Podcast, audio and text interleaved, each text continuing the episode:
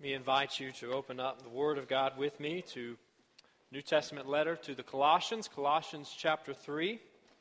We continue our Colossians series today. And before we look at God's Word together, let me invite you to join me once again in prayer. Father, we do come before you now. Lord, we thank you for your Word. Lord, we thank you for your holy, ancient words that speak of life and life in you, Lord. We acknowledge that as we open up your word, Lord, we desire to hear from you. We desire to be led by you. We desire to be taught by you, Lord, that we might more faithfully walk with you for your glory. And it's in Christ's name we pray and ask these things. Amen. We certainly come together today to thank God for the many blessings and privileges that we have. And our freedoms are certainly one of those blessings. We thank God for his provision, for his direction, for the opportunities and privileges and freedoms that we are able to experience here as citizens in this nation. Though none of us chose to be born here, none of us are able to choose where we're born, we can all thank God for the opportunities that we have as citizens of this land, as inhabitants of this land. And as citizens here, we are obligated. We have a responsibility to abide by the principles that are laid out in this nation's Constitution. We're obligated as citizens to abide by these principles, whether we like it or not. We have a responsibility uh, to uh, the Constitution because we are members of this nation. We are citizens of this nation. And in a similar way, we also have an obligation to abide by the principles of another king, another one who rules and reigns, the God Most High, as citizens of another kingdom and future inhabitants of another land, and that is the kingdom of God. And just like none of us uh, were accepted into this nation because of rules and regulations and uh, principles that we Uh, walked through as if to earn our status here. Uh, none of us earn our status in the kingdom of God either. But in God's plan and by his grace, he has granted his people citizenship, free citizenship through the gospel that came through Jesus Christ, that we might be participants in his kingdom, that we might be inhabitants of his future land. And we are bound, obligated, responsible to adhere to the principles of his kingdom.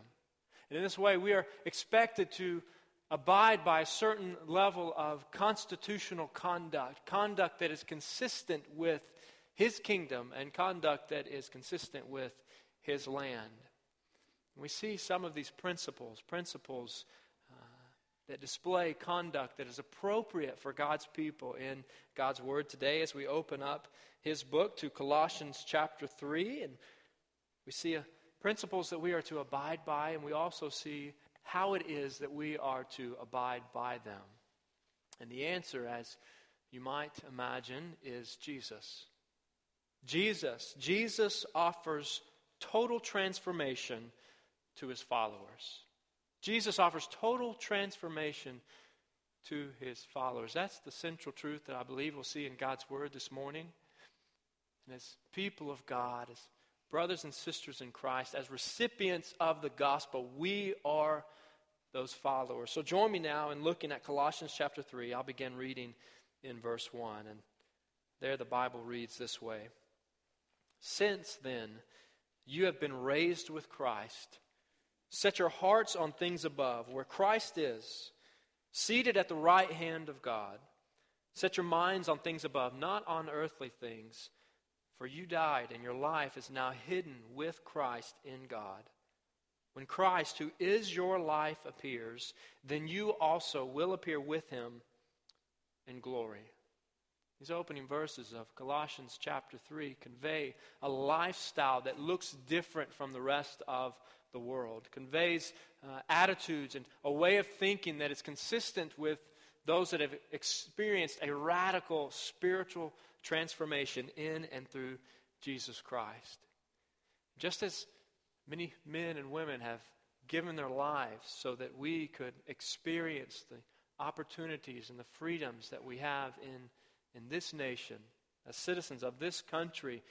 Jesus Christ, the Son of God, also gave his life so that we could experience new life in and through him. A life that looks far different from a life before him and without him. In fact, those that know Christ, those that have experienced conversion to Christ, who have become followers of Christ, receiving the grace of God as displayed through the gospel of Christ, are called to a different way of living. We're called to be characterized by continual dying and rising. Conversion is marked by dying and rising. Dying to an old way of life, a former way of life, a way of life that is all about me, myself, and I, and being raised to walk in a new life. A life that acknowledges allegiance to Christ, that follows after Christ and pursues our King, our Lord, our Savior, Jesus Christ. And this conversion is celebrated in the church when we observe baptism. We have the opportunity to participate in baptism and outward identification before others of this dying and rising of what has taken place in a convert spiritually. Dying to an old way of life, being spiritually raised to walk in a new life in and through Jesus. And those that experience this new life, that are called to this new life, who received life in Christ, are commanded here in the opening verses of Colossians chapter three to set our hearts on things above. Set our hearts on things above, verse one. Verse two, set your minds on things above.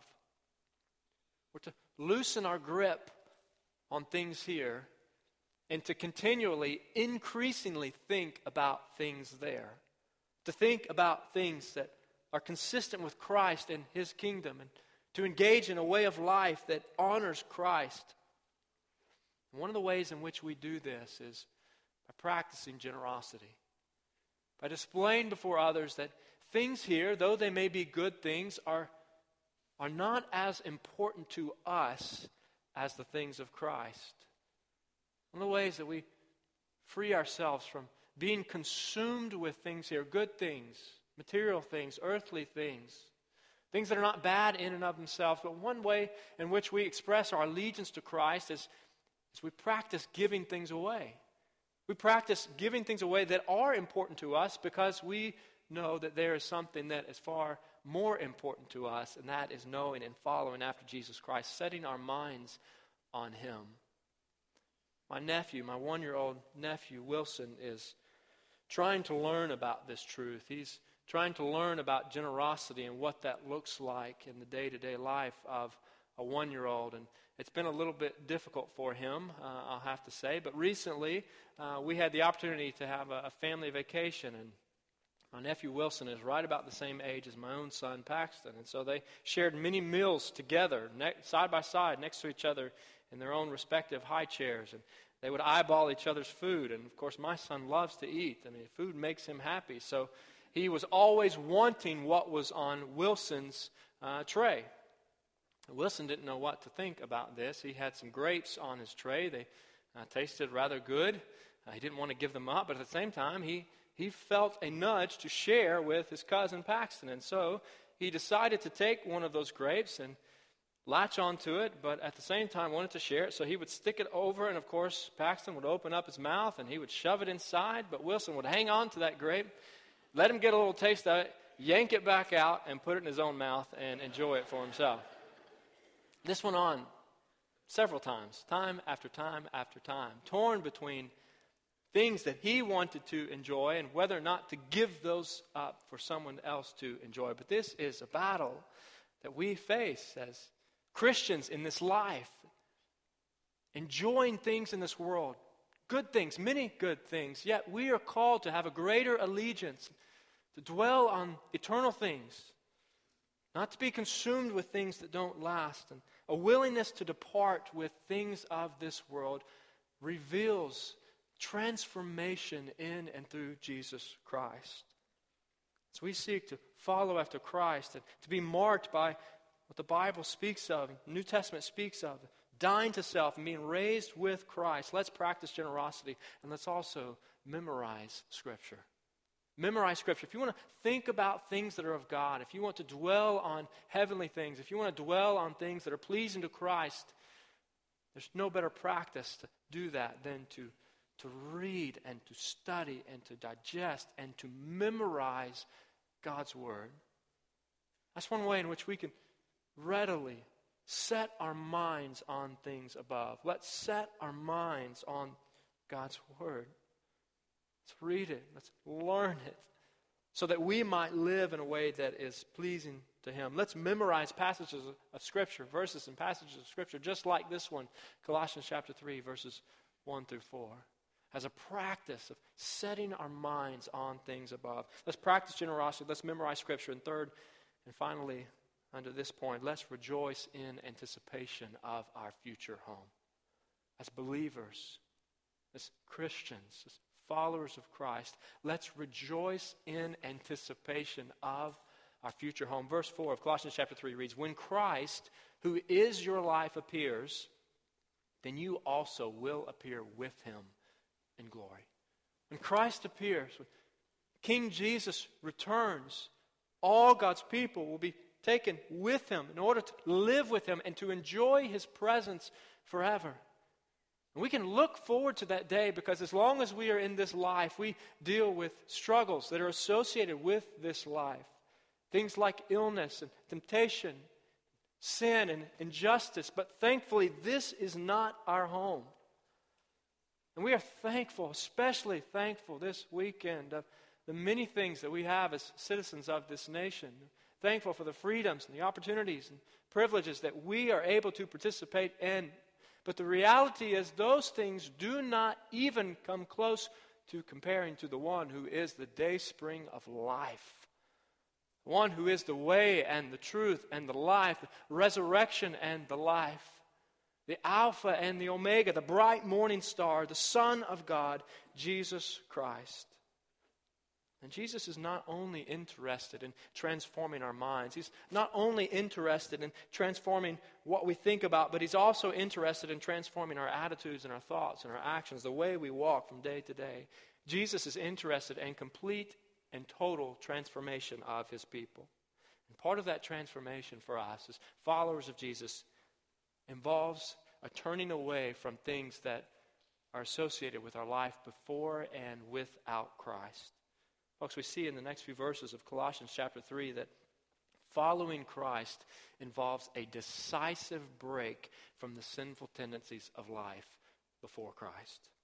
Following Jesus, following Christ, living for Christ, walking as a disciple of Christ, as one who's truly been converted to Christ, involves a decisive break from a previous lifestyle, from the sinful tendencies of life before Christ. Look back at Colossians chapter three, picking up in verse five, and there God's word reads this way, "Put to death, put to death, therefore, whatever belongs to your earthly nature, sexual immorality, impurity, lust, evil desires, and greed, which is idolatry. Because of these, the wrath of God is coming. You used to walk in these ways in the life you once lived, but now you must also rid yourselves of all such things as these, anger, rage, malice, slander, and filthy language from your lips. Do not lie to each other." All of these list of sins, some sins of action, some sins of thought, some sins of attitudes. All of these are representative of a life without Christ. A life before Christ, a life without Christ. And we don't have time to walk through these one by one and, and unpack each and every one of these, but it's significant, I think, here that the first four of these, at least the four, first four of these, have to do with sins of sensuality or a gratification, a desire to gratify the desires of the flesh. Put to death, therefore, whatever belongs to your earthly nature, sexual immorality, impurity, lust, evil desires. Folks, these are things that are celebrated in our culture today. These are things that are constantly portrayed before us and embraced and exalted. And we as believers in Christ must be on our guard against these things, against these temptations. We're told to put to death. Put to death sexual immorality, which is which is any sexual gratification in the mind or otherwise outside of God's design for marriage between a man and a woman. We're to flee from these things. We're to pursue Christ. We're to beware of these things. We're to take these things seriously. All of these natural tendencies for, for us, because we have a bent toward sin. We're to run from these things and to pursue Christ. Because these things are not consistent with one who walks with Christ, one who follows Christ. We must run from immorality. We must run from all of these expressions and obsessions with sensuality that are so prevalent in our culture today, be they lust or pornography or, or adultery or homosexual practice or fornica- fornication or promiscuity. All of these things inconsistent according to the Word of God with those who have been transformed to new life in and through Jesus Christ. Immorality, greed, evil speech, all of these things inconsistent with one who who knows and follows and walks with Jesus Christ. And the tone in these very verses, put to death, strong language. The tone here ought to compel us as believers to take sin seriously. To take sin seriously, not to gloss over the seriousness of sin before God. We must not minimize sin in the eyes of a holy God. Verse six tells us, because of these, not just these, but these are some sinful desires of, of mankind. But because of these, verse six, the wrath of God is coming. Folks, God is a holy God, a righteous God, a perfect God, an eternal God. And He is a God, according to the Word of God, who must punish sin. He is a just God. This is not a message that's popular today, and it's a message that seems to be becoming increasingly less popular, even, even in the church. But folks, Jesus didn't just die to set an example of humility or self-sacrifice. Jesus didn't, didn't just die because He made some people mad. No, Jesus died because God, before the foundation of the world, decided to sacrifice His one and only Son so that we could be For, forgiven forever and experience eternity in the presence of the Almighty God. Folks, that is the gospel. And if we diminish the reality of sin, the gravity of sin before God, then the grace of God really is no big deal. If we diminish sin, then the cross is, is really useless. And if the cross is not important, then the Word of God is not important, because the cross is the central message of God's Word. And if God's Word is not true, then our gathering together week after week as His people is meaningless. We certainly don't believe that. We believe the message of Scripture that highlights the grace of God as displayed through the cross. Folks, we must take sin seriously. For we were awaiting God's judgment and deserving of God's judgment before He showed mercy on us in and through the gospel of Jesus Christ. Turn to your left in your Bible, just a couple short books to Ephesians, Ephesians chapter two. God is a just God, but He's not an angry God. We read in Ephesians chapter two, beginning in verse one, Paul writes, "As for you," speaking to Christians, "as for you, you were dead in your transgressions and sins, in which you used to live when you followed the ways of this world and of the ruler of the kingdom of the air, the Spirit who is now at work in those who are disobedient." He goes on, "All of us, all of us also lived among them at one time, gratifying the cravings of our flesh and following its desires and thoughts. Like the rest, we were by nature deserving of wrath. But because of His great love for us," verse four, "God, who is rich in mercy, made us alive with Christ, even when we were dead in transgressions. It is by grace you have been saved." Folks, those who've received the grace of God were at one time deserving of the wrath of God. All of us in that camp, all of us deserving the judgment of God. But because of His rich mercy, God has made us alive in Christ. He's transferred us from deserving of His judgment to citizens in His kingdom and members of His household. Ephesians chapter two, verse nineteen. In recent days and weeks, we have watched Toy Story three in my home, I think multiple times. I don't know if you're familiar with the Toy Story trilogy, but uh, if not, then you have approximately six hours of family-friendly entertainment just waiting to be enjoyed in your home. But in Toy Story three, Andy, who is the owner of these toys, there's childhood toys, Uh, Toy Story three starts off with Andy getting ready to, to move off. He's grown up. He's moving off to college. He hasn't played with these toys uh, for, for quite some time now. And so he begins to pull toys out of his toy box and to put those in an appropriate place for someone going off to college. He begins to put his toys in uh, a bag that's going to be put in the attic and stored for some time later down the road. And so he begins pulling these one by one until he comes to one toy. I'm not going to tell you which toy it is because I know those of you that have not seen it are eager to go home and to pop some popcorn and to enjoy this movie. But you have to watch one and two first, by the way. All of these toys separated, put in a bag labeled attic, except for one. One toy, one special toy, given a new status, a different status, put in the box labeled college. Coveted place to be. Going in one direction, looks as if this is going, this toy is going to be with all of the others put away, never to be remembered again.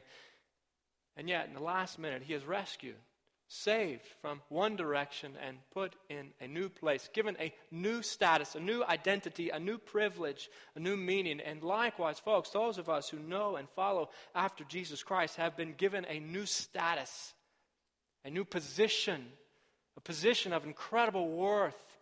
Incredible status as citizens of God's kingdom and members of his household. And this new status has incredible impl- implications for how we treat others in this world. Most importantly, incredible implications for how we treat others who have that same status. And we see this in the remainder of Colossians chapter three. So look back with me at Colossians chapter three, picking up in verse nine. We just read all this. This long list of sins, specific sins, the last of these in verse nine, do not lie to each other. And then it goes on and says, since you have taken off your old self with its practices and have put on the new self, which is being renewed in knowledge in the image of its creator.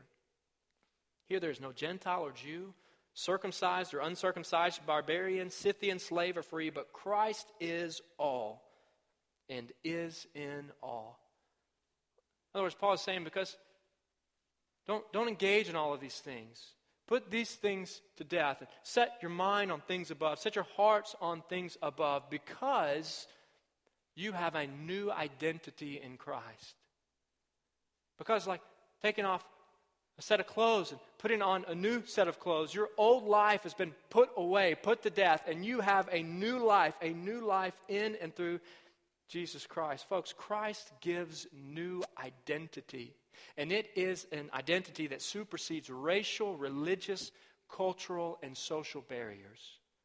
Christ gives his people a new identity, an identity that supersedes, that goes beyond, that penetrates every barrier, racial, religious, cultural, and social barriers.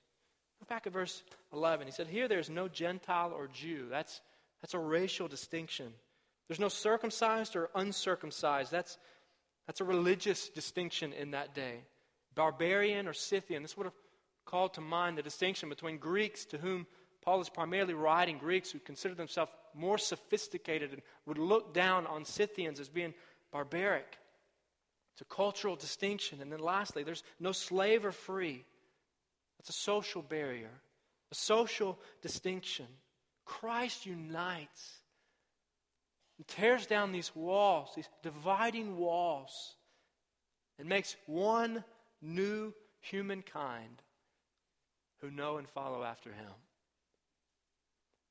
This weekend, in days leading up to this weekend, we have had a special bond with each other as Americans. As citizens of this nation, we come together and enjoy things this time of year, more so than at other times of year. We come together over fireworks and cookouts, burgers, and hot dogs, and anthems, and flags.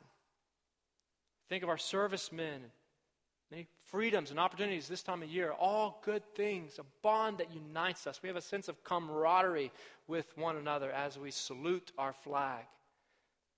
But folks, for Christians, there is something that unites far greater and far tighter and far closer than citizenship in a nation here on earth.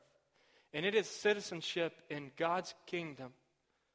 A un- un- unification in Christ that extends racial barriers and ethnic barriers and national barriers and political barriers and age barriers, and brings people together around the gospel of Jesus Christ. And this is why Jesus would tell his followers, a new command I give you, love one another.